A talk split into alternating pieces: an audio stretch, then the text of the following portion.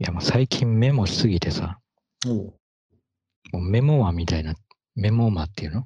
いいじゃん。メモマって言うよ。うん。うん。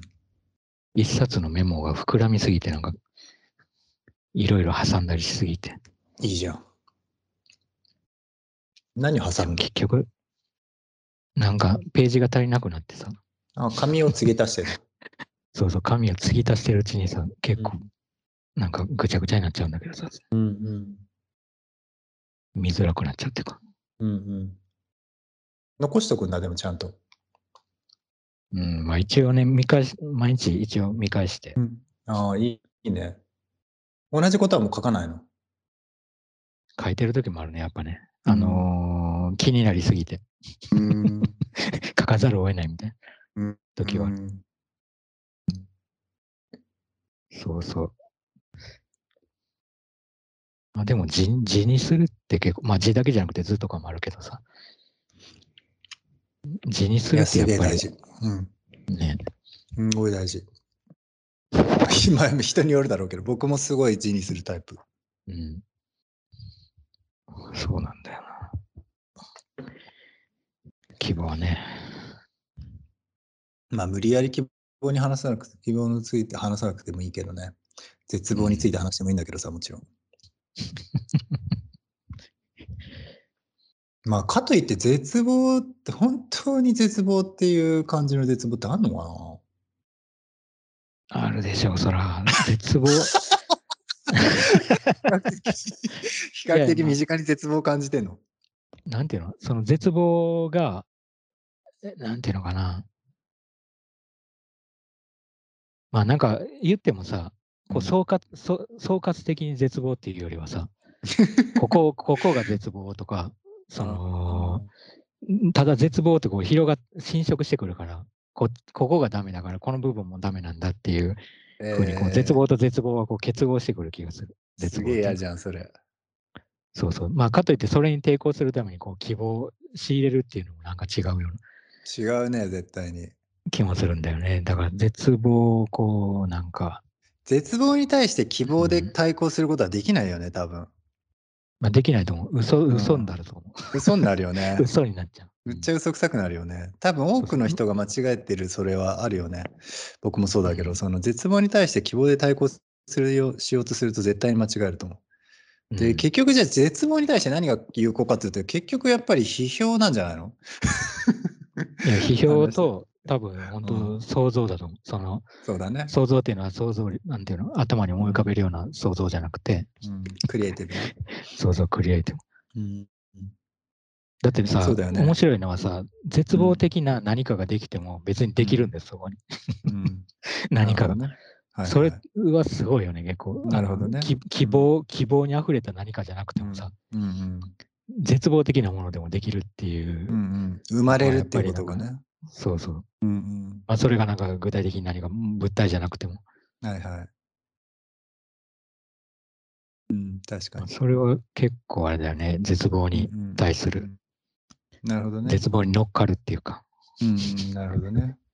うんうん確かにでもそう考えるとちょっと面白いね。絶望ってさ、本来的には多分さ、望みが断たれた状態を指してたわけじゃん、きっと。うんまあ字字を一応字で想像するだけだけど。うんうん望みが断たれたっていうものが確かにうん生まれてくるっていう感覚は面白いよね。絶望っていうものがあるし、そのまとまりとしてさ、このようにうんプラスアルファな形として生まれてくるっていうのが、ちょっと面白いな。本来的にはそのマイナス的な、そのストップするっていう意味だったと思うんだけど、まあうん。それはでも面白いな。絶望ね。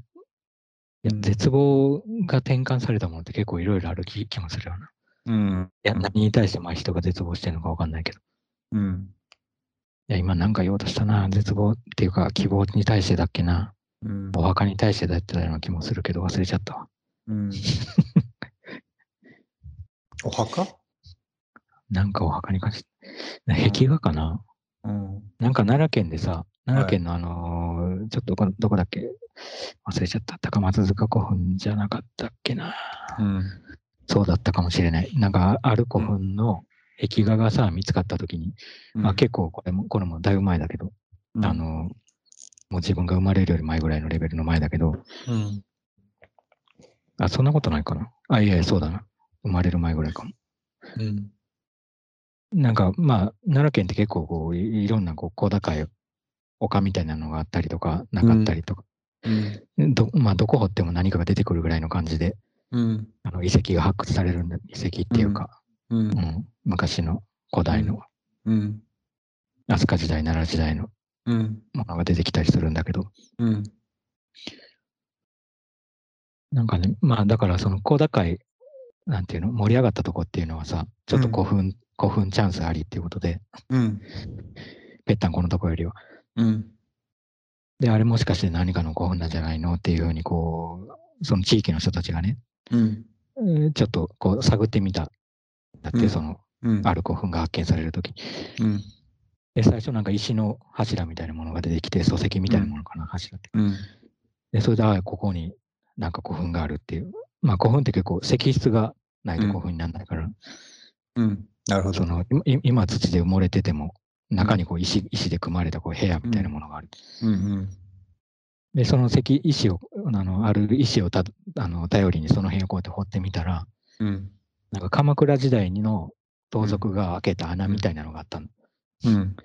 あのーもちろんそのお墓が作られたのは、作られたのは鎌倉時代なんかよりもっと前だけど、うん。あのーただ盗掘されたのは鎌倉時代だと思うんだよね。その鎌倉時代の、なんで鎌倉時代って分かったか知らんけど、とにかく鎌倉時代の盗賊が開けた穴があって、うん。見つかって、そこから中をこう、あちょっと覗いてみたら、うん。結構ご、あの、極彩色のこの、壁画が見えたと。こうライトで照らしてみて。うん。で、その時に初めてその、あの、有名な壁画が見つかったんだけど、うん。うん。うん。あの、よく、はいはい、あるね。飛鳥村のた、うんうん、うんうん。そうそう。あの、なんか天女みたいな人とか、うんうん女官の人とかの。やつが見つかって、うん玄武とか清流とかああいうのがあった気がする。はあったね。うんううんん。高松塚古墳のやつか。う。うんんはい。で、見つかって、で、うん見つかったんだけど、その時に、うん。あのーちょっとこれもうむちゃくちゃ話ずれて、なんでかこの古墳のこの発見された時の説明 ばかりになっちゃってる、続いちゃってるけどさ、うん。あのーその時にね、その飛鳥村の村民の中で、こう、二つに分かれてて、うん。その、見つか見つかったそういうものとかをこう、もっと発掘したりとか、あるいはすでに見つかっているものを大事にしていかないといけないっていう派と、あの大事、あ、大事にね。うん。そ大事にしていかないといけないっていう方の側の人たちと、うん。そう、いや、そんなことしてたら開発に乗り遅れると。その時期ってやっぱうんり、こう、どんどんこう、いろんなあー街が開発され続けてた街時だからさ、うん。その飛鳥村だけ、その村だけがこう取り残されて、うん。そんな発掘とかにこう力入れてると、どんどんもう、あの、インフラとかがこう、立ち遅れちゃって、うん。どうにもなくなるじゃないかと。っうん。ていう、は、あのー側の人たちうん。がこう結構対立してて、うん。でもうどっちともこうつかなくなってたんだけど、うん。で、その時にたまたまなんか、あの、大阪の、あのーマッサージ師かなんかな、うん。針の人かな、うん。有名な人うが、ん。その、うん。飛鳥村を訪れた時に、その。あの、古墳を発見した人と出会って話して、結構感銘を受けて、まあ、これは残さないといけないっうん。ていう風になって、で、その針のかマッサージの人がね、こう、施術してた相手が、うん。あの、松下幸之助だっけな、なるほど。うん。もう施術してたのよ。うん。で、それで松下幸之助につながって、うん。で、松下幸之助がその当時の政府に働きかけた。はいはこの飛鳥村を何とかしないといけないと。うんこのままだとまあ全部なくなっちゃう。その日本い。はいはい。古代の遺跡みたいなものがなくなっちゃうから。うんうん。あの、まあその、高度成長期の間ずっとこう経済的には成長してきたけど、そういうものを残していかないと。うん。まあ日本人が何だったのかこう、うん分析できなくなっちゃうからっていう。ことでね、話したら、その当時の、うん誰だっけな、あれ。吉田茂じゃなくて、ちょっと忘れちゃったけど、そその当時のはい。首相がその飛鳥村に来て、来たんで、見に来たの。うん。で、そこからその保存するっていう国の方針がはっきりこう、うん。あの決まって、うん。で、まあ多分補助金とかが出て、なんていうの、うんその開発がこう、開発に頼らなくても、はいはい。あの観光観光とかもこう含めつつ、なんとかはいはいやっていけるようなシステムにはいはい。しようということになって、うんうんで、今、まあ今みたいな状態になってるというか、まあ今も別にそんなに、かい飛鳥村に限っては、奈良県の中でも特に開発されてない方だと思うし、うんうんうんうん。僕も行ったことあるよ、すごい。うんうんう。うんんはい。まあ、あの辺は特にすごいよね。すごいすごい。そうそう。俺が住んでるの、住んでる、まあ住んでないか。あの、俺の実家ってその飛鳥村の隣の市なんだけど、うんまあ自転車で行けるぐらいの距離だけど、うん。うん。その実家のあたりは、あの結構開発されてるのよ。マンションだったりとか、うんうんうん。あの、大阪のベッドタウンみたいになってるっていうか、うんうんまあ遺跡とかもあるんだけど、飛鳥村に比べるとそんなに出ないから、うん。うん。あのまあ、飛鳥村だけがなんかパラダイスみたいになってるっていうか、そういう意味で、なってるね。太古、太古が残ってる感じするね。うん未開発パラダイスみたいになってるそうだね。そうそう、なっててさ。で、うんあ何が言いたかなあ、そうそうそう。で、それで、あの、まあ、よかったみたいになったんだけど、うんでもある時にね、その研究者の人が見うんパ見てみたら、その中の壁画が、うんこれは結構最近だと、最近って言っても2000年代だったかと思うんだけどさ、壁画がかなりあ薄くあ、なってたはいはいはい。カビが生えて、はいはいはいはいはい。なんか見たな、それ。そうそう、事件に、はいはいはいなんかニュースにもなってた。で、やばいってなって、うん。でその石室を一回解体したのね。その、もう特殊なはい。クレーンみたいなのとかも作ってまで、はいなんとかはい一個ずつ石を外してパズルみたいな。はいはなんか石材屋みたいな人とかい。が、はいはあの協力しながらなんとか外して、はいはいで、研究所のとこにこう全部上向けて、い。はい、今は並んでるんだけど、その石室みたいな状態じゃなくて、なるほどね。はいはい。解体したんだね。上見てんのはいはい。はいはい仰向けになってるというか、その石と、あのその絵の面が、うん。こう立て立てちゃうとこう、重力でこううん剥がれてうんいっちゃう可能性があるから、うんそのできるだけこう、そういう重さがかかんないように、うんうん。絵の面が上になってる状態。はいはい。で、一応なんかガラス、遠くガラス越しに遠くからこうやってね、見ることができるんだけど、うんうん。で、その解体の時にね、なんか、うんあの、平山郁夫とか、はいああいう人たちが、そのはい模写して、はいはい。あの、博物館用にっていうか、はいはいはい。資料館用に模写してはい飾れるようにはいはい。だっていう話を、はい。なんか、よん見て、見てて、うんうんうん。うん。いや、だからなんなんつんだな、ちょっと待って、どこからこれいやでも最後。絶望の話だったよ。絶望か。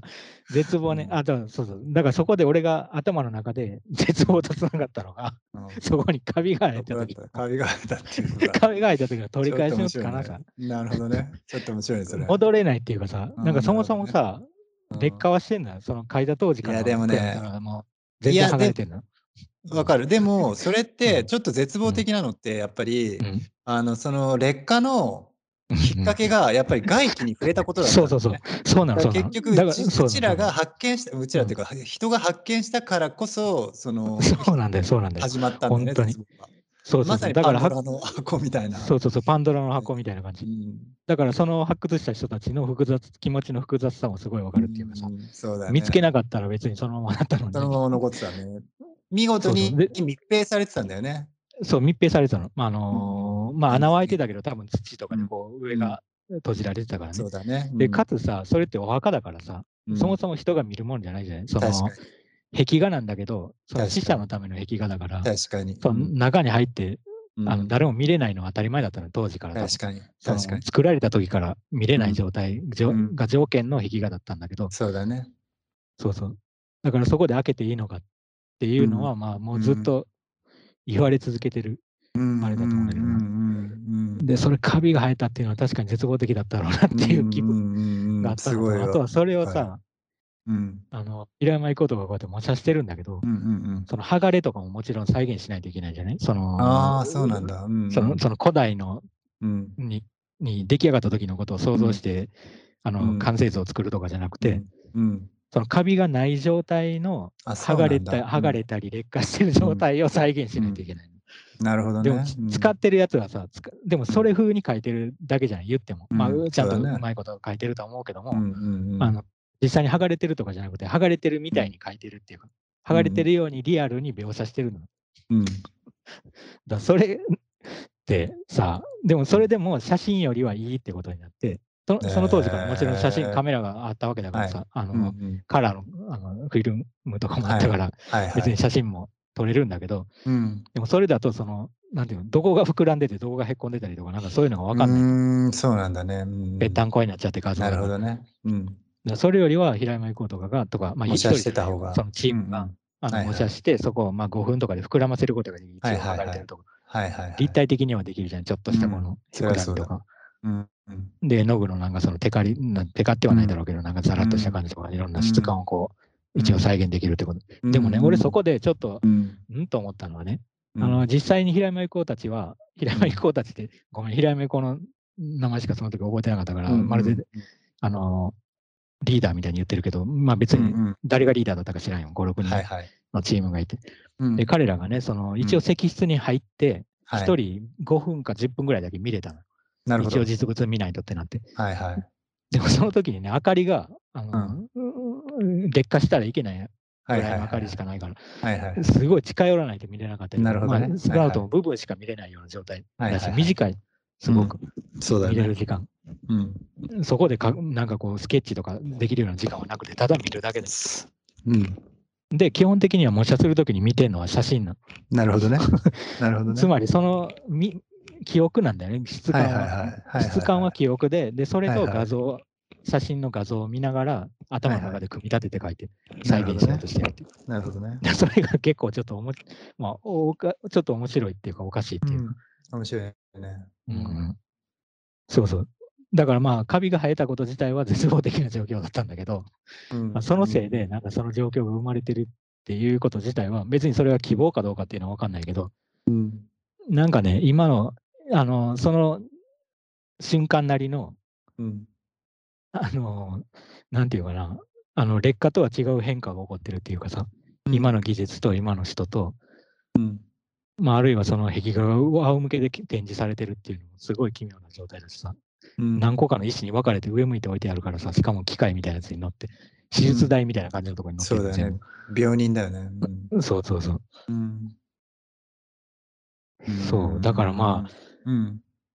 まあ、いずれにせよその状況っていうのはさ、変わっていくしさ、うん。あのーそこに葬られてた人にとってはさ、うん。もはやそんなの、まあ、まあ、もしその人が何か絶望とか希望とかっていう何かがあったとしたら 絶望的な状況かもしれないけど、まあ、あるいは自分だけがその絵をさ、見ててさ、うん。まあ、他の人を見れたらいいのにと思ってたのに見れてなかったのが、ようやく人にの目に触れてよかったなと思うかもしれないし、わかんないけど、うん。何かしらの意識があったらね、死んでても。うん。まあでも確かなんかその屍っていうか、なんていうの？屍じゃない。うん。あの、一体違うな。体？亡くなった人の。うん。うんその、それはなかったんだと思うんだよね。もう。う、うん。ん。跡形もなくっていうか。う、ん。ミイラみたいな、エジプトのミイラみたいな感じではうん。残ってなかったっていうか、うん。ほとんどのお墓がそうだよな。古墳は。うん。うん。もう洞窟されてそれもなくなってる。うん。あの、その死体が盗まれてるかどうかわかんないけど、うん。多分そこにくっついてるさ、そうだよね。あのアクセ貴サリーとか金属だったり。うん。うん。なるほどね。まあ、エジプトもそうだよね。基本的には。盗まれるのを、うん見つけられたら盗まれるっていうのはね、ずっとあるもんね。うん。うん。うん。うん。まあ、でもそれが鎌倉時代。代っていうのがね、うんうん。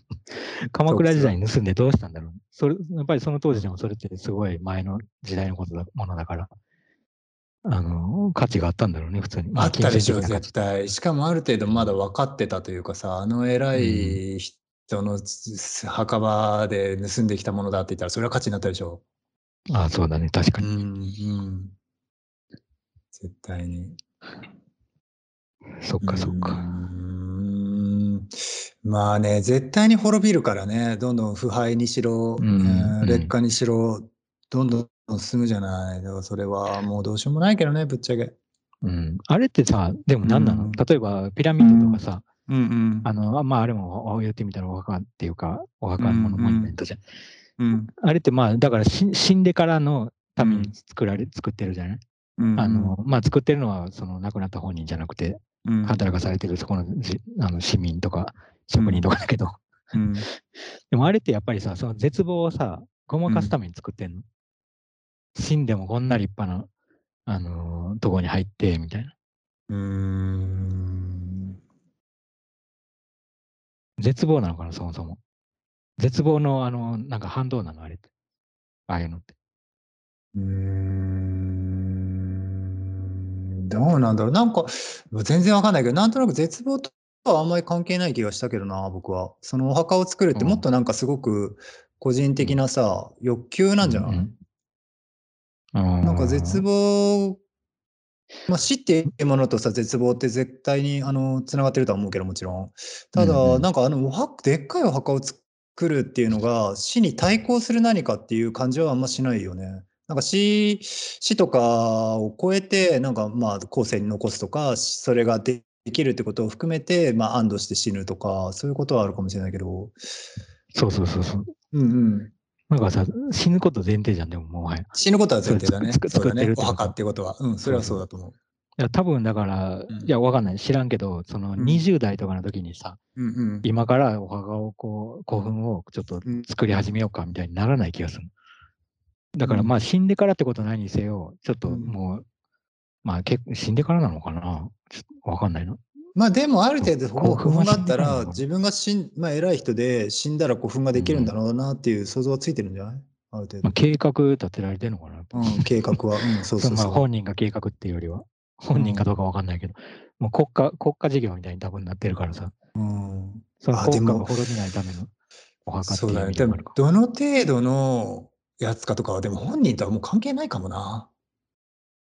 ないかもね。うん、なんか結構さ、例えば、まあ、ち幼くして死んじゃったエジプトの王のやつとかもあったりとか、あとはその、うんキリスト教のやつとかでも、結構その、本人がもうすごく製品に生きてて、絶対にでかい教会とかね、祭り上げないで、もう本当にそっと、そっと地面に埋めてくれたらいいからって言ってた遺言なのに、すっごいでかい教会建ってたりとか、あるから、意外とだからうん。本人の意思とは関係ないのかもね。ないかもな。うん。ないか、まあ、ものによるのかな？わかんないけど。ものによりそうだな。うん。計画してないと無理そうなやつもあるもんね。あの平 そうだね和とかさ、はいはいはい。急にあれ、無理だよね。なんか、なくなったから今からどうするよみたいな感じだと。そうだね。うん、教会はでもあありえるな、確かに。教会とかはありえるね。そういうのうん結構。記念しちゃって、だってけ記念しないといけない。結局その信者のために作ってるっていうかさ、うんうんうんその威信をかけて作ってるから。まあでも国もさ、うん、はい。それこそさ、だから死んでから本番みたいなパターンもあるじゃん、やっぱ。そういうの。そうだよね。そうだよね。でもうん国もそうなんじゃない？その国も、うんこの王様が、まあ、うんうん死んでこんなにすごいものを作った我が国っていうか、我が国民皆さんみたいな感じで、意外と宗教と信者の関係とそんな変わんないかもね。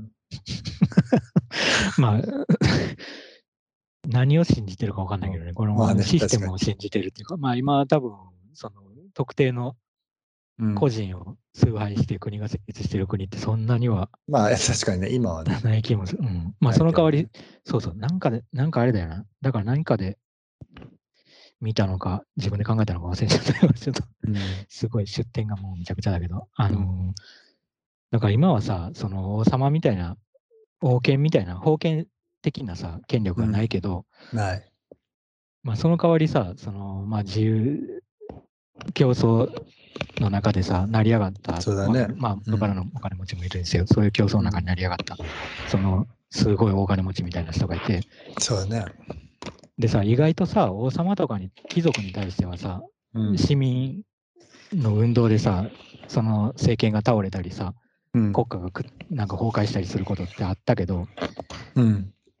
結構このなんか自由競争の中に成り上がった人に対しては、うん。くむむしろそれよりも崩しに崩せないっていうかさ、そうだね。それはそう。もっとがっちりしてるっていう、それこそ自由競争なんだから、その成功してることに対して別に、あの、なんでそんな王様だからって言って肉ばっか食ってんだよ、こっちは米なのにってなれないっていうかさ、みんなが。そうだね。うんこれ努力してこれ成功してんだから、うん。自由競争は自由なんだからっていうことでさ、うん。なんとなくその権力に、そういう権力に対してはさ、うんあの甘くなりがちっていうか、うん。な部分もあんのかなって思ったんだよね。だから俺が思ったんだ、それ。思ったんだ。どっかで見たような気がしてたけど、俺が思ったんだ。う んまあそうだよね、本当に。うん。その通りだと思うよ。そうそう。まあ、とはいえ、それがまあ問題にもなってんだけどね。うん。いや、今となってはそれが一番問題だと思うよ。かなりの問題だと思う。うん。もちろんその、あの、封建社会みたいになるのももちろん問題なんだけど、うん。なんかこの見えないさ、うん。まあ見えないこともないけど、なんか、見えにくいこのなんか、見えにくいこともないかも。丸見えの権力構造だけど。いや、ままあでもあ見えに王様とかにくいよは見えにくいよねうん見えにくいし、別に、かといってさ、じゃあ金持ちが全員もう、なんか、クソみそやろうかって言うと、そんなことも多分ないだろうし。そうそう。だからなんかクソそのクソやろうかどうかじゃないんだよ、多分。うん、そうそう、そうね。システム的なもの。そうね 性格が悪いから、引きずり下ろしたりとか、なんかそういうあれじゃない そういうことではなくてね。うん、そうだね。確かに。そうそう。あ、そうだな。確かに確かに。だからその、うピラミッドがある意味見えにくいっていうか、まあ見えてんだけど、うん。そんなのまあ当たり前だけどさ、Facebook のえ社長がさ、うん。まあピラミッドのかなりの、あまああるみあるピラミッドのね、ある種類のピラミッドの一番上の、上らへんにいるっていうのは誰しもがわかることになって、うん別にそこをあの疑問に思う人はいないと思うけど、うん。まあだからこそっていうかね、なんかちょっとそこ難しいね。そこ難しいよね。実際にでもどうするのがいいんだろうとはすごく思うよ。実際にその、うん。なんつうの、それこそでもみんな使ってるわけじゃん、それを。そうそうそう。Google にしろ。Amazon にしろ。うんで、別にさ、それに対してさ、別になんつうの、すごい搾取されてるかっていうと、もうそういう部分もあり、実際にその人生を豊かにしていると思ってる人たちも多いわけじゃん。Facebook のおかげで楽しいとかさ。まあ疑いも持たずにね。だかうんらそこでもなんかまあ少なくともだから疑念に思う部分もうんなんかあってもいいのかもな。だから当たり前か。うん優しい言葉みたいになっちゃってる。あのーそうだね。そうだな。なんか、競争は確かに自由なのかもしれないけど、うんあのーこの社会においてはね。うんでもなんか、もはやなんかそういう問題じゃなくなってるっていうかさ、それこそ。うん自由競争万歳の時代でもなくなってる。それは絶対違うよね。んそうそう。だからこそ、そのアートの、さっき話してたような、うんいあのついさっき話してたような状態が古く感じてきてるのって、そのせいだと思うんだよね。それもすごくアートだってさ、自分の実力なんだから、うんみたいな、あの話でさ、なんとなくそれが、あの良しとされてたようなうんうん状況がさ、もはやなんかもうちょっとい古臭く見えてきてるっていう。なんかやっぱりその古臭さとさ、ちょっとマッチョさみたいなものがさ、まあ同じなんだけど、うんマッチョさ自体が古臭いんだけど、うんうんその、それを兼ね揃えてるよね。わかる。わかる。なんか目をつむらなさみたいな。目をつむりそうだね。加減とかね。そのうん目をつむる感じっていうかさ、なんか、。うんいや、すごいそれ懐かしい感じとも言えるんだよな。いや、本当にそうだよね。僕ら、まあ、それなりの年になってきてるからさ、本当に懐かしい感じっていうか、それまだやってんのっていう思うことは結構ある。るよね。うんうん。いや、そうなんだよな。それでも変わってくんだろう。まあ変わって。いかないとつまんないけどな。わかんない。でも変わっていった方が、変わっていかないとつまんないなっていう気がするね。その、つまんなくなってくしかないっていうかさ、選択肢がもうそうなってくるとね。変わ変わらないんだったらね、何も。うんまあだってどうしようもないでしょ。もうだって今見てるサンプルの中だ、サンプル的にさ、サンプルっていうか、あのーまあ、これ全員がサンプルとして活動してるとして何かの。うん全員が違う方向にある程度向いててさ、全員が違う方向っていうか、ある程度まあ同じような方向だったりとか、いろんな方向だと思うけど、うん。実験としてさ、これみんなどうなるかっていうのを実験してるとして、うん。アーティストの、仮にまあアートの世界に限ったとしてね、アーティストの人たちがそれぞれ自分の方法で、方法っていうのはうん。その、作る技術のことだけじゃなくて、うん。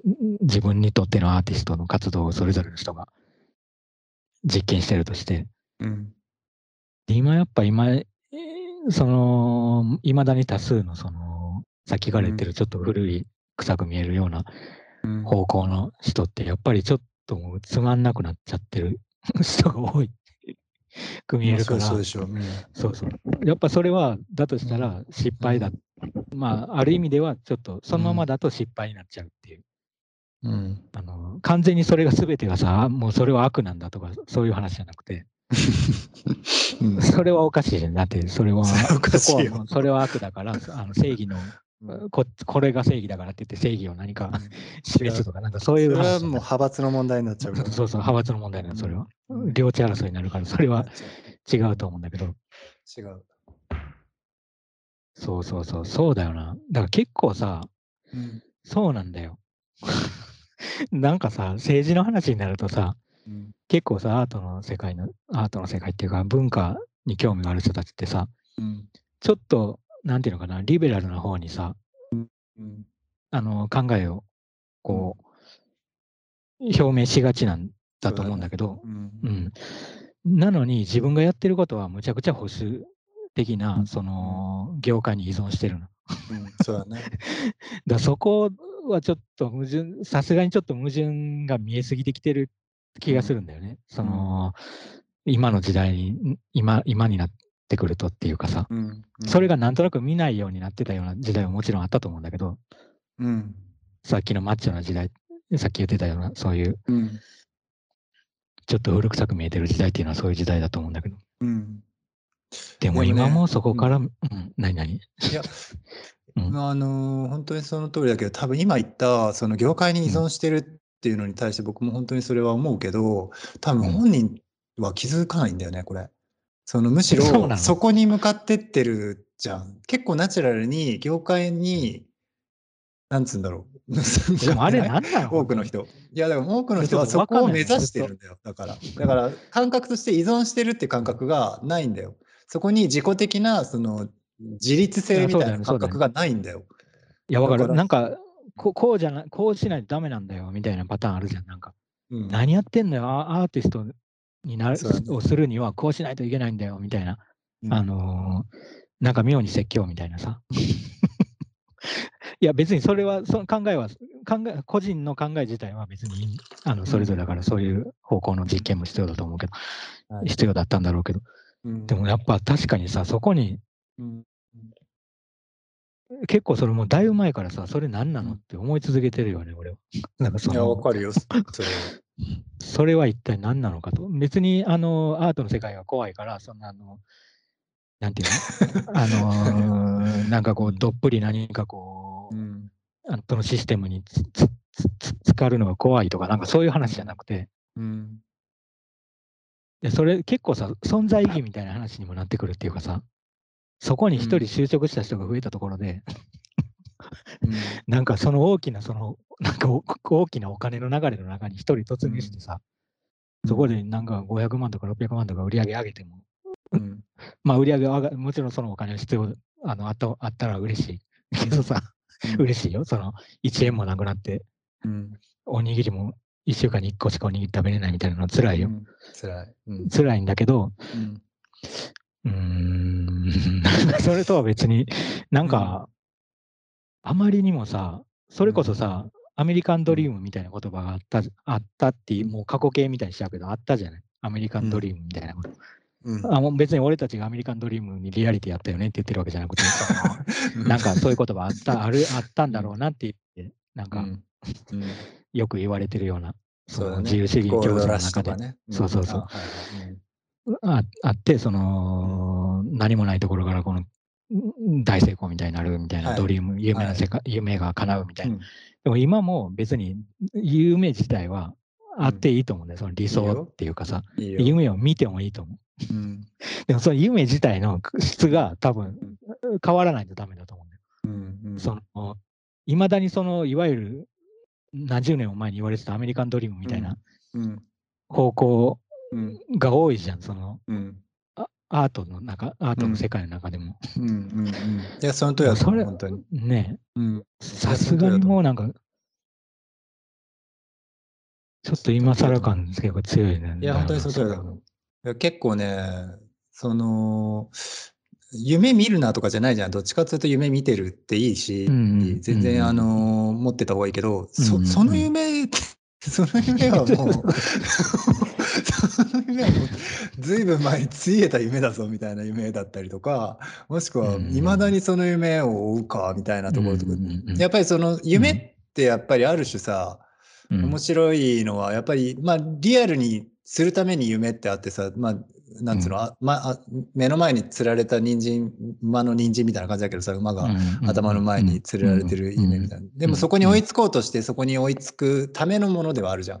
いつまでも別に夢は叶わないものとしてあるわけじゃなくて、いつか叶えたいと思ってあるものだから、でもそれがさ、本当にさ、もう腐ってるのが見えたりとか、もしくはもうなんか、どっかに飛んでっちゃってるのがあったりとかしたら、それ夢としての機能を果たさないと思うんだけど、今の現実のこのリアルのタイプ、タイミングで、このちょっと前にある、半ばちょっとリアルに考えれる夢みたいなものがあるはずなのに、そっちを見ずに、うん、まあ、こいつの夢見てん。のか分かんないような夢見てても、いや、そうなん。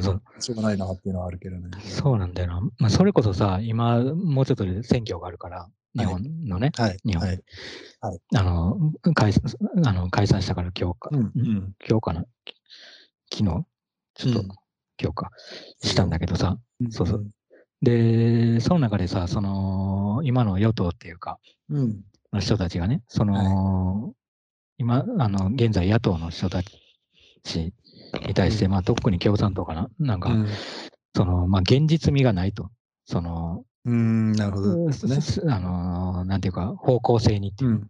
今のこの国の形と違いすぎると言ってること、みたいなことを言うんだけど、あのでもさ、まあ、例えば、まあ、日本がいきなり共産主義になったり、社会主義になるって言っても、まあ、それはそれで、まあ、あの、なまあ、ちゃんと考えないと、うん、そうそうそんな大きななんかこう、うん、システムの転換みたいなものはないし、そうなればいいかどうかっていうのも分かんないけど、うん。ね、でもなんかさ、別に一つの可能性として、なんかこう、机に並んでる分には、絶対並べとかないといけない。どんなそれはそうだと思うよ。まあもちろんそこに殺人とかが並んでちゃダメよ。そこにあの爆発するとか、なんかそういうのはダメだけど、その方向性とか思想とか政治の、は並んでないと、そこを完全に封じてさ、その夢物語だとそんなものはって言って、封じてでこっちの言ってることのが現実的だみたいな感じでよく言ってるけど、そのまあ、今の与党の人たちはさ現実にできんのかと、で俺たちは現実にできるみたいな感じで言ってるけど。すごい最悪な理論だよね。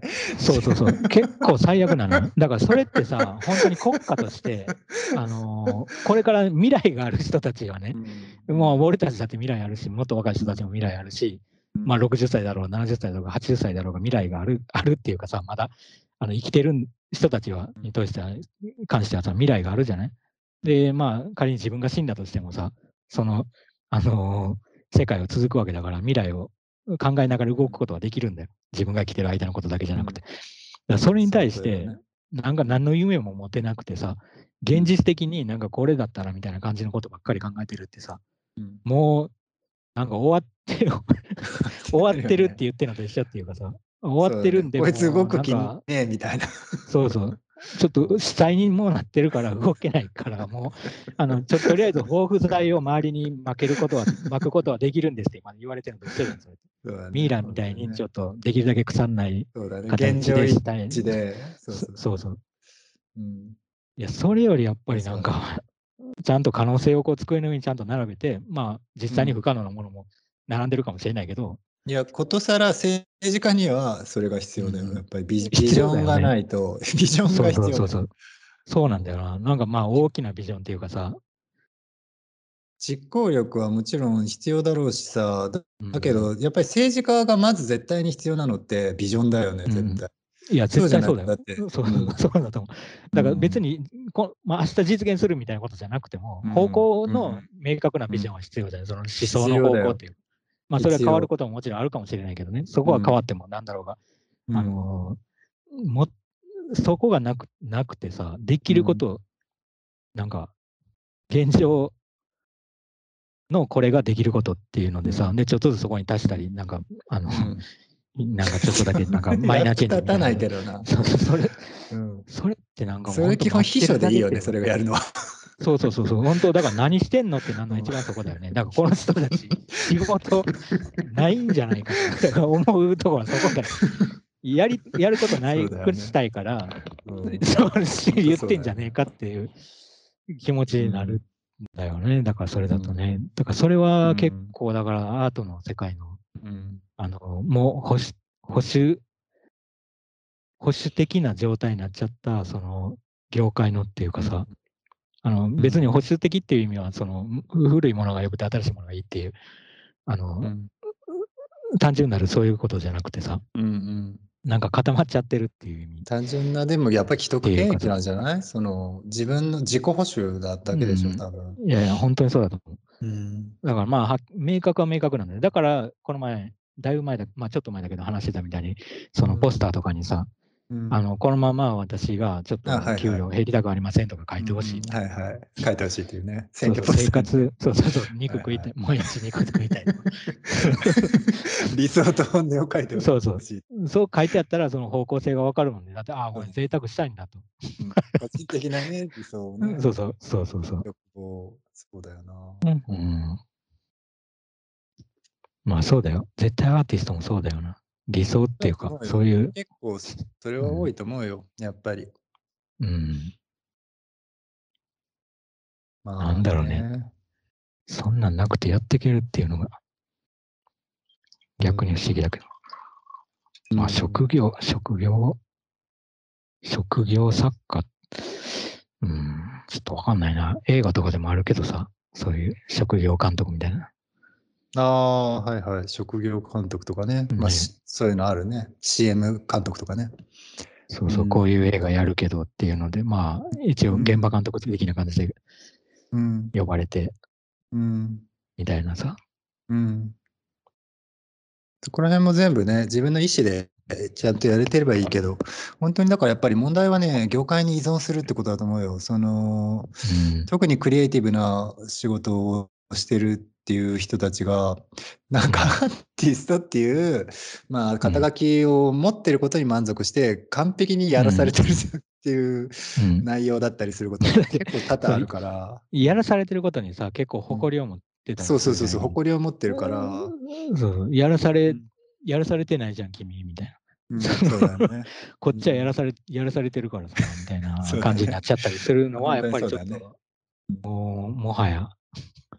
うん結構やばいと思うんだよな、さすがに。さすがにやばいと思うそうだね。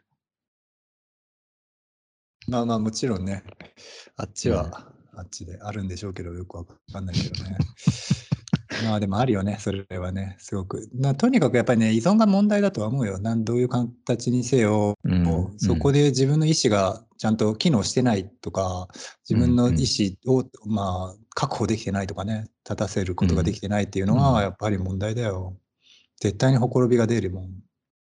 そうだな。うんしかもその、まあ、その意思っていうのがさ、だから、うんまあ、とにかく、そうだね。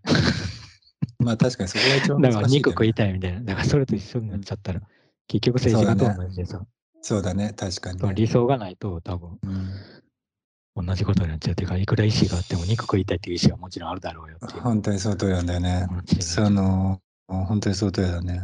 何なんだろうね、そこをね、やっぱりちょっと分けてほしいんだよな。やまあ、いわゆるさ、その前向きな意味でのさ、うんえーなんつうの？そういう意思とさ、やっぱりその、なんて言うんだろう、例えばさ、休みたいみたいなものって、まあ、うん。あると思うんだよ。うん。いつも、もちろんずーっと起きてたらさ、寝たいとかってあるしさ。うんうんそういうのって別にあっていいしさ、たまにはなんかうん。バカンス行きたいっていう人もいるだろうし、うん。たまにはなんか休日ずっと本読んで過ごしたいとかってあるだろうし、うん。ただなんかそれがさ、それだけでさ、当たり前だけど終わんないじゃん。なんか、なんか常にやっぱりなんか前に進むものとセットになってなきゃいけないんだけど、うなんかさ、やりたいことっていうのがそっちになっちゃうと、やっぱり依存だと思うんだよね。そのずっと寝てたいとか、うんずっと漫画読んでたいとか、ずっとお菓子だけ食べてたいとかって、うんやっぱりそれって、なんて言うんだろうな。純粋な意思じゃ意思と言えないんだよ、それ。正直。うん、まあ、意思っていうか、うーん、まあ、判断だよな、でもそれは。うんでも結構人によっては、そうそう、お菓子、お菓子を、え、なんか楽な方がいいじゃんっていうのが意思だと思ってる人っているんだよ、結構。でもやっぱりそれを意思って呼んじゃまずい気がするんだよね。自分は例えばさ楽したいからって言って、うん、はい。いや、例えば今言ってるみたいに、楽するのをもう一生続けてどうなるかっていうのを見てみたいっていう意思がある、それは意思だと思う。そのら言葉として自分で楽な方も選ぶと。それは意思だね。そ そうです自分で意識的に楽な方を選んでるっていう意識があるんだったら、多分意思だと思う。でもそれを、を無意識、何も考えないで、とにかくまあ、うんなんとなくそっちにこう、あの、流れてるだけってなると、多分意思じゃなくなっちゃうっていう。うん必ずしもだから難しい方とかさ、あのうん困難な方に行ったら意思があるかっていうと、それはそれじゃで、ないね、別に。うん。そうそう。うんうん。いや、なんか依存っていうのは、だから考えちゃう。まあ、あのーまた男子のはい 番組のはい話になっちゃうけど、なんか、はいはい。その時にまたまあまあ言ってたんだけど、なんかその、まあ戦争体験みたいなのが結構影響があって言ってて、まあな。でうんまあその、そういう世代だからね、はい。だと思うから。で、うん。その時にまあ一番ショックだったの。は、まあこれはよくその戦争体験した人たちがうん。言ってる話にもあるんだけどさ、その、うん。まあもちろん空襲とか怖いとかいろいろはい。食料がないとかいろんなそういう苦労もあるけど、それ以上になんか、うん。あのーいきなりその価値観が変わっちゃった。ま、前、その戦争中はさ、これが正しいって言われてたことが、はいはい終わった途端にそれ悪だってなうん。って、はいはい。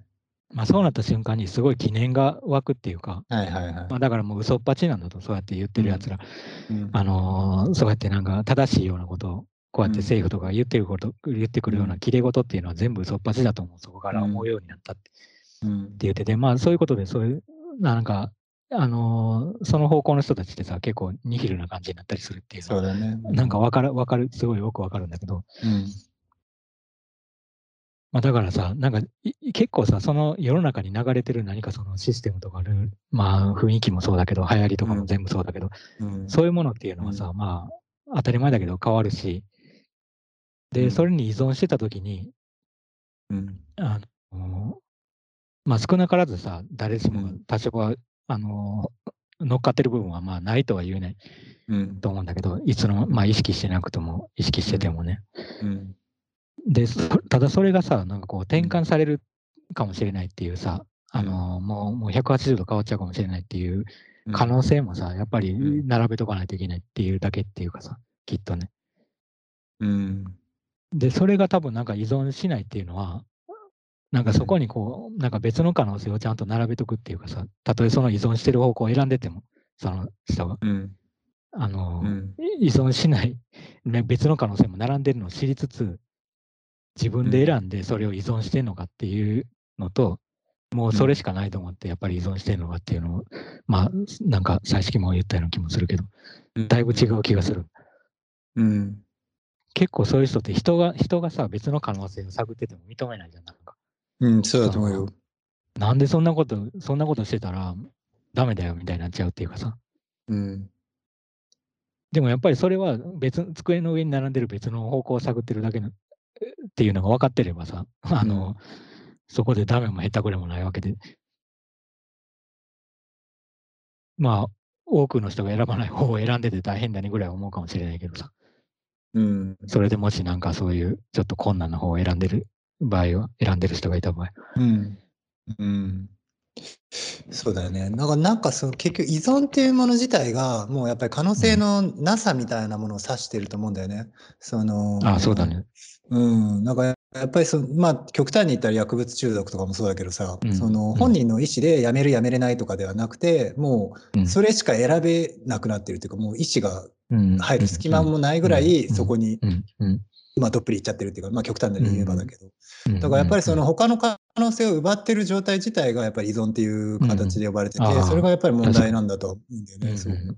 うんそれはそうだん確かに確かに。他の可能性を奪ってる状態が依存っていうのはよくわかるな。うんうん自分の中から奪う、もう奪ってるしね、別に人から奪ってるとかじゃなくてもさ。そうだね。うんでもそれってアートの場合はさ、人からも奪ってることになるんだよね、意外と。その意外とじゃないけど。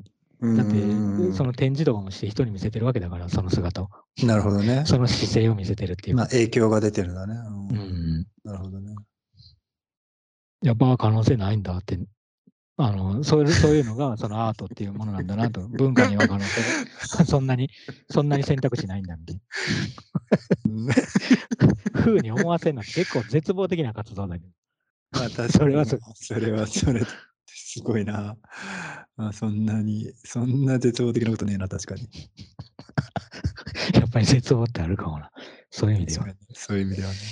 うんまあ本来的にはね、アートと絶望って真逆であってほしかったんだけどな。まあな、まあでも絶望も、絶望も選択肢なのかな。絶望もなんか入ってる気もするもんな。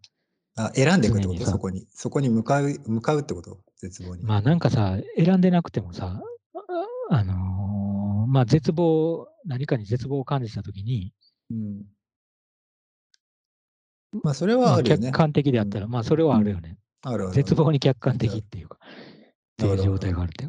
それがまあだから凄まじい、まあ、何らかの感動だったり何かを読むこともあると思うし。うんうん。何らかを。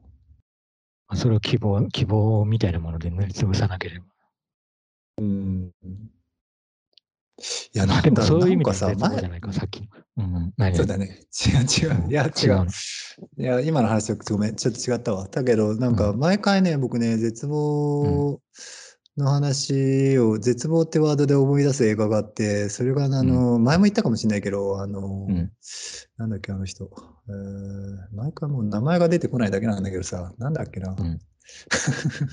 え？白いリボンとかさ、白いリボンとかアムールとか、ピアニストとか撮ってる人なんだっけうん。うん。ハネケだ、うん。ハネケ？うん。うん。ハネケの一番最初の作品が、エイトコンチネンタルっていうのかな？なんだっけな、うん。セブンコンチネンタルかな、うん。っていうやつで、うん。みそれがね、すごいんだよ。うん。もう絶望としか呼ぶ、うん。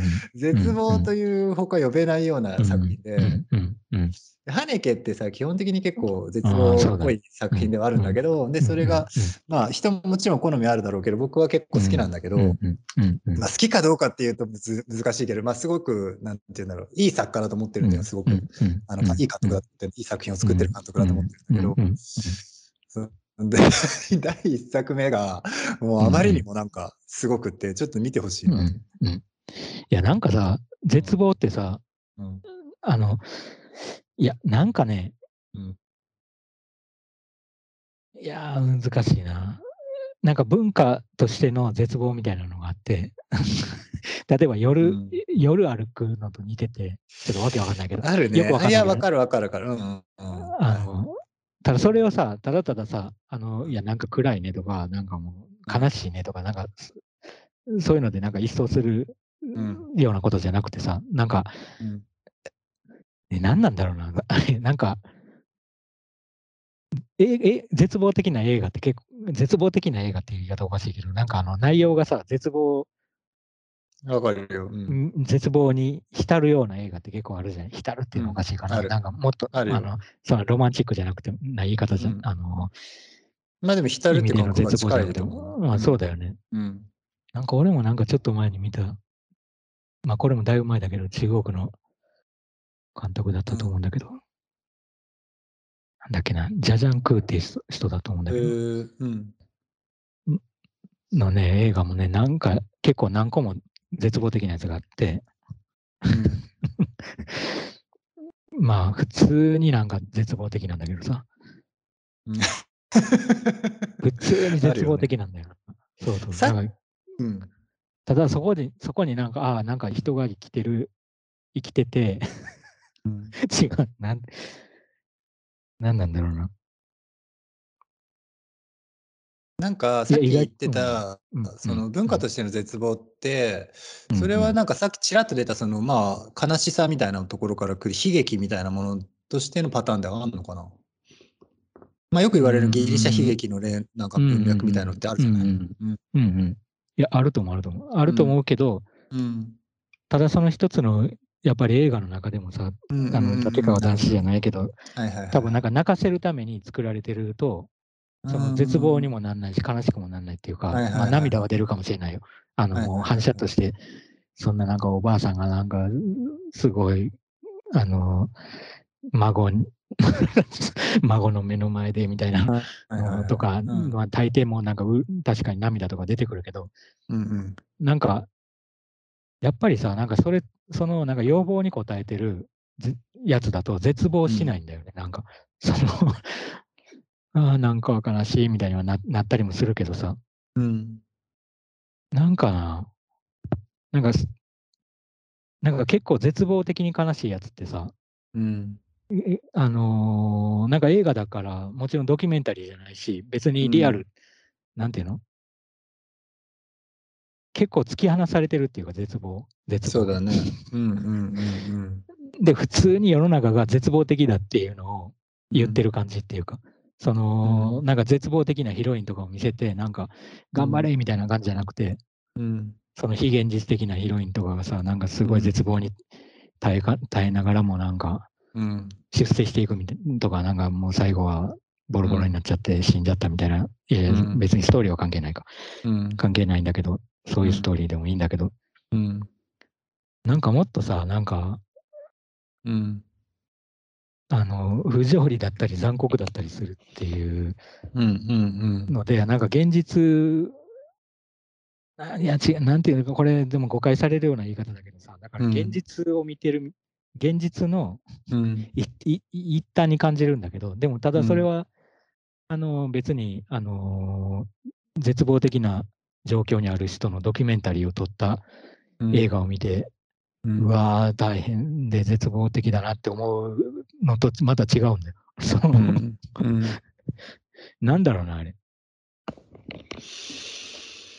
なんかね、でもね、確かに絶望って、うんなんか単発的に連なって日常にあるんだろうなっていう感覚はあるんだよ。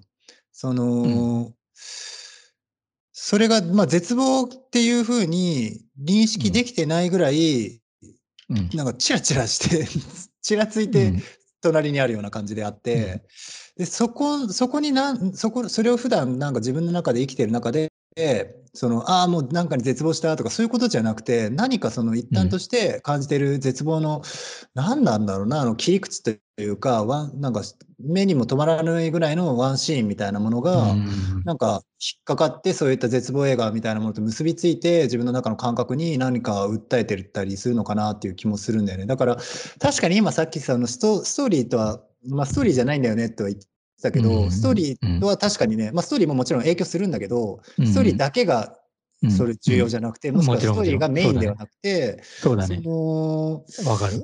何なんだろうな。同じ、うん同じストーリー、同じ原原作のなんかそういう脚本があったとしても、うん多分、あの、全然違うものにうんなり得ると思う。そのなり得るよねだからストーリーだけがも、あの、課題なわけじゃなくて、問題なわけじゃなくて。だよね。いや、何なんだろうな。いや、でもなんか並んでるなって感じがするんだよな、その絶望。するよね。が普通になんか、普通に横に並んでる。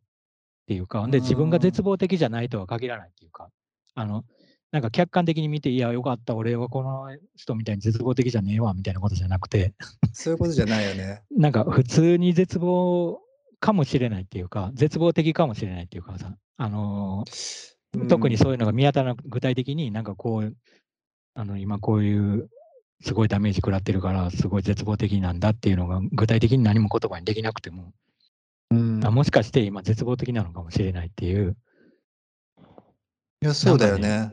うん、いや、そんな感じするね。なんかね、僕の中ではね、なんでか知らないけど、なんかね、絶望、なんかね、なんかの、うん。あのもちろんさ、絶望の映画見て、なんかすごく軽い絶望も重い絶望もあったりするんだけど、その監督うんによっても。うん。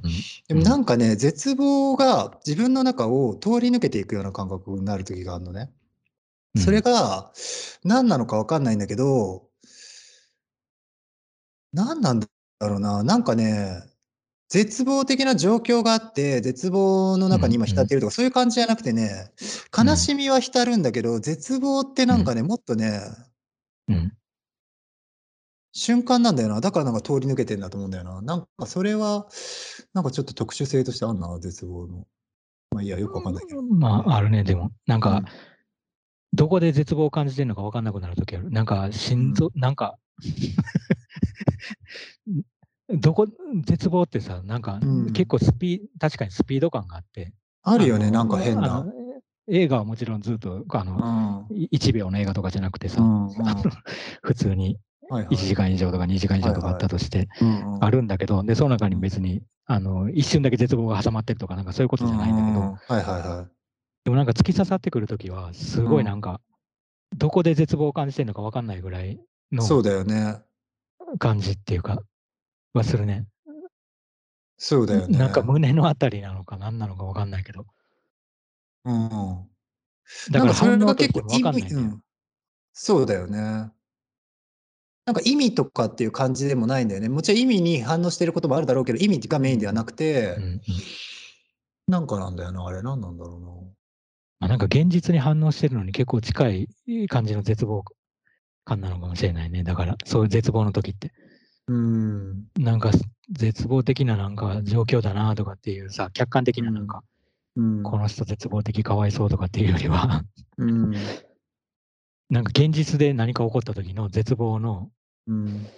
うん、いや、なんか、いや、ちょっと違うか。でも難しいな。いや、でも確かに瞬何かの瞬間的だし、うん。反応も、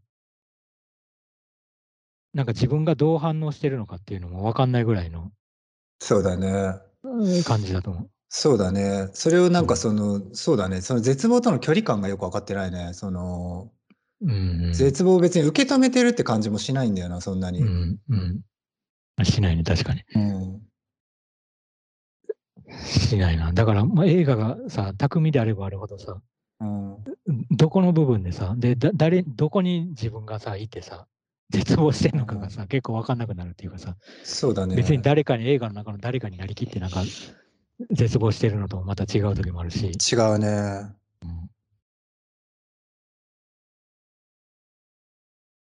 ああ、そうだな。映画か。映画な。いや、映画か？なんか映画について、なんか思ったな、今。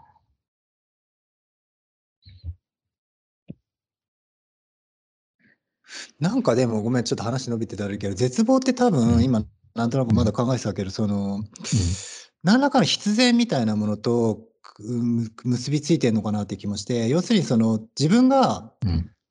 触れられないんだろうなって気がしたんだよね。その絶望ってものを目の前にしてるにもかかわらず、そこに触れることができなくて、ただただそこに多分必然みたいな形であるから、その距離の取り方がわかんないっていう、なんかな、そこがなんとも奇妙な感じなのかなっていう気が一瞬したわ。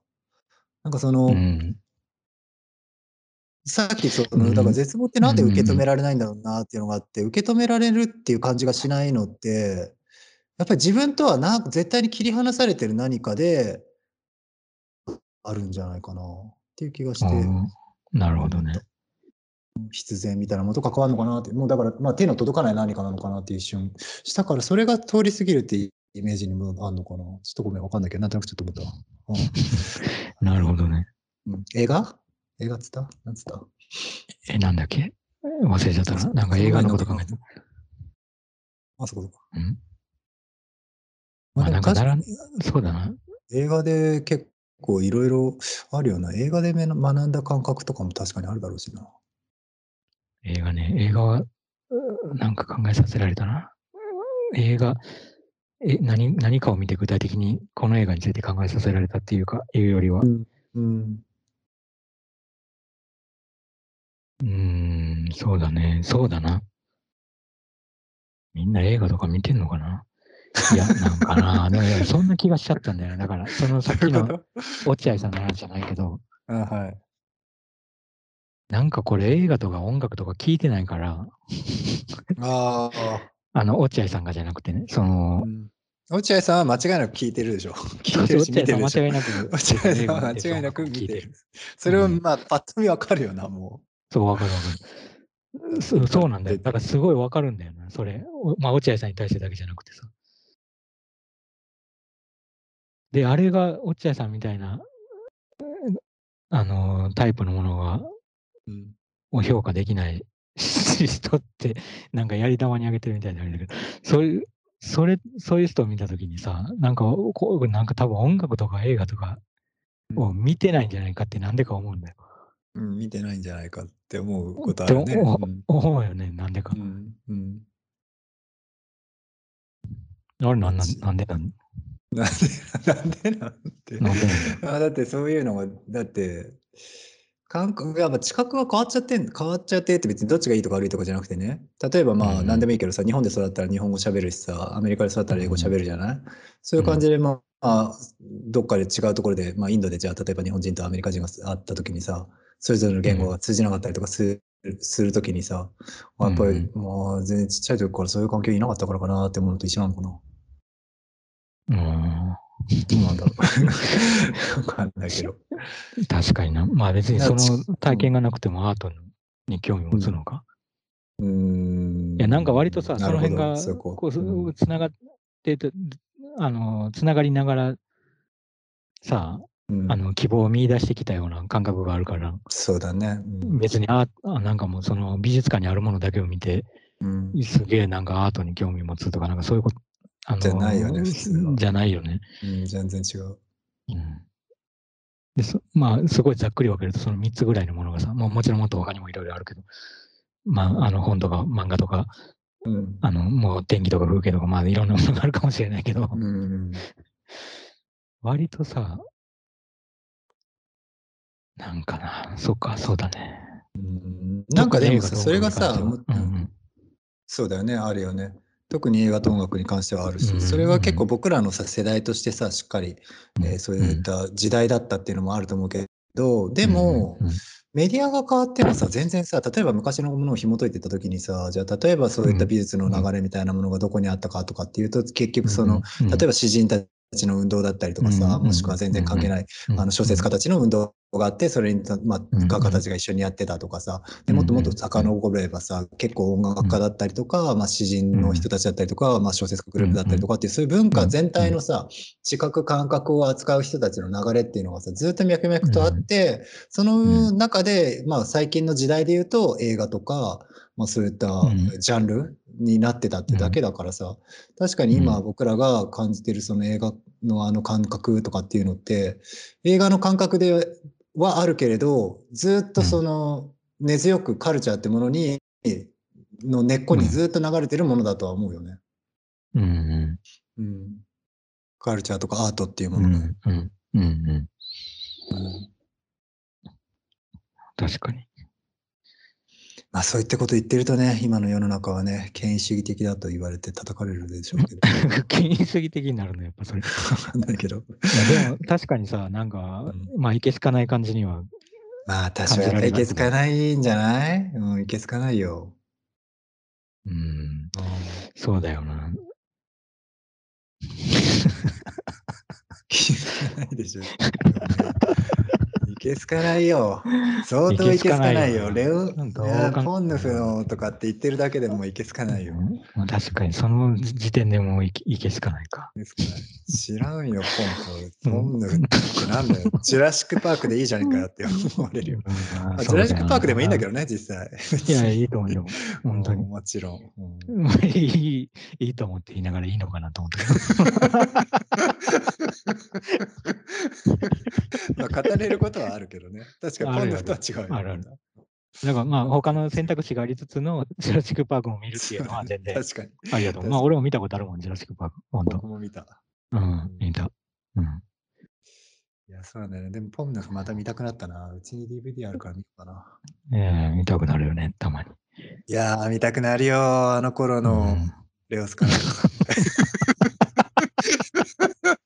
絶対終わってるな、これ。終わってるな。まあでもどうなんだろう。言ってみたいけどな、いろんな人に。まあでもね、やっぱり一番やばいよね。何が？やばいな。何がやばいの？何がやばいでもやっぱり今思ったけど、それこそやっぱりその、何、アンファンテリブルって言われるようなその90年代のさ、のフランス映画の人たちが、うんうんまあまあでも確かにもうその時点でダメだ。もうフランス映画って時点でアウトだよ。う んそうなの。わからん。どうなんだろいや、やっぱでも、そうそう、いや、でもな、やっぱワクワクする瞬間、タイミングって多分あるんだよな、そういう盛り上がってる瞬間っていうかさ、どどこの国でもどえ映画だとねあって。まあきっと映画じゃ映画じゃなくてもいろいろなあれであるんだろうけど。なんかね、それってね、別にね、一般人の中で流行になってるとかっていうことではないんだよね。別に流行になるのはただの結果論でしかなくて、別に流行になってから、なってるから盛り上がってるってわけじゃなくて、うん単純にすごく実際の中心にあるのは、本当に一部の、本当にいわゆる分かってる客と分かってるやつらの中でのバチバチしたコミュニケーションがあるはずなんだよね。それが、まあ、ぶわーっと伝播していった結いや果、絶対そう。まあそう商業商業的に盛り上がったりとか、流行になったりとかするだけで、そのそこの核が何なのかが分かってないと、全く何を見てるか分かんなくなっちゃうと。いや、そうだね。今あんのかな、そういうのって。いや、なんかあればいいなと思うけどね、それはそれでね、そういう。何らかは絶対あると思うよ、もちろん。盛り上がってる。あるんだろうな。うん。そうだね。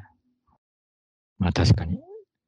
いや、本当そういう意味では本当にね、あのー インスタグラムとか、ツイッターとかが、の影響でさ、うん。でもその辺ってちょっとなんか逆、逆効果になってる部分もあるような、そあのそういうことに関して。そうね、薄薄まるのが早すぎるんだよね、ちょっと。うん、薄まるのも広がるのも早すぎるから薄ま薄まって広がるのが早すぎるから、うんまあ良くも悪くもだけどね。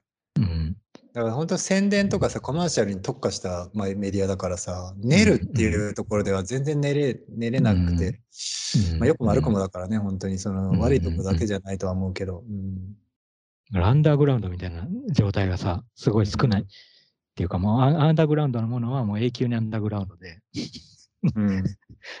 もう表舞台に出てくるものはもう、ね、最初から表舞台みたいな、うんうん、なるほどね。スピード感としては、もう土台が、なるほどね。でもそれって結局その市場っていう感覚でのその、うんだだっていうね。うんうんまあ、実験タイムがないんだろうね。そういう意味では。そうだね。うんまあ、実験タイムとか言ってるのもおかしいんだけど、その実験タイムと実験タイムじゃないタイムがあるっていうのは本当はおかしいけど。うんまあでも実験タイムって言わ言ってみればもう思春期みたいなもんじゃん。いろいろ試してさ、うん社会に出る前のさ。で、うやっぱりそこがなんだかんだ言って一番核になるはずなんだよね、本当は。人間においてもさ、そのや多感な時期で、そうそう、うんたいろんなものを吸収して、いろんなことを考えて、いろんな、まあ、未来を夢見るとかさ、そういったもの。全員が全員いきなりさ、社会人からさ、ん出来上がって仕上がって出てくるって結構つまんないよね。思春期何してましたかって何もしませんみたいな人いたらつまんないよね。そうだよ。だから即戦力みたいな言い方って結構、あの、つまんないと思うよ、本当に。そうだね。うん。まあね、まあ僕らもなんだかんだ言ってさ、まあそれなりの年だから、実際に今例えばだけど僕らみたいな人の話を14歳とかの子が聞いたらどう思うんだろうとはすごく思うけど、なんかでも、うんうん。うん。うん。でもない。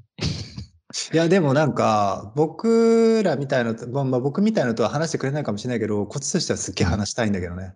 話してみたいっていうか、いろいろ話したいんだよね。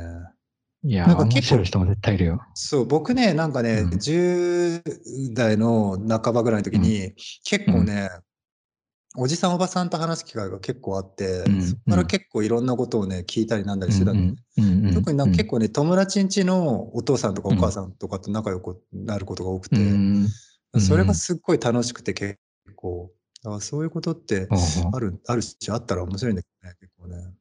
人によるけどね面白いと思う。うん。うん。いや、そりゃそうだよ、そんな。人によるだろうな。お互いに人によるだろうね、それはね、お互いに人によるよね。みんなが。なはいがうん。いや、最近でもね、たまたまね、それこそうん20代の、うん。まだ前半の子なんだけど、全然、たまたうまん知り合って、日本人の子でうん話してたら、うんあのー映画とか何見るのって言われえ聞いたんだよね。なんか映画の話になったの。で、そしたら、うんあ私最近すごいハマってるのがあってって言うから、え、何なのって言ったら、僕知ってるかなとか言いながら、何なん何なんですか？とか言って言ったら、いや、なんか、寺山修司って人がいてとか言われて、寺山修司見てんだ。なんで20代の若者が寺山修司見てんの？って言ったら、いや、なんかすごく、あの、いろいろ辿ってたら、ここにたどり着いて、今すごい来てるんですよ、私の中で、とか言ってて。へえ。なんか僕、それなりに寺山修司見てたから、まあ、あと、結構なんかその、詩とかが好きだったから、寺山修司。で、それで、いや、僕、寺山修司、あの、若い時好きで、恐山まで一人で野宿しに行ったんだよとか言しながら そしたらすごい喜んでくれてうん。むちゃくちゃね、盛り上がって。いや、あそういうことはあると思うあるなって全然あると思うよ、本当に。まあ、ラッキーだよね、そういうことがあるっていうのが。そういう時にやっぱりさ、アートってやっててよかったなと思うし、うん面白いなと思う、うんうん。あ本当一側面でしかないけど、うん面白いなと思う。いや、まあ意外とあると思う。確かに。まあ機会は、機会が多くないかもしれないけどね。そうだね。そのチャンスっていうか。ままあそれは誰でも。か。同世代でちょっと、まあチャンスそんなに話し込む機会もそんなにないよ。考えてみるそうだね。確かに。まあチャンス、チャンスの多さはね多さよりも濃さだよね、絶対に。うん。うん。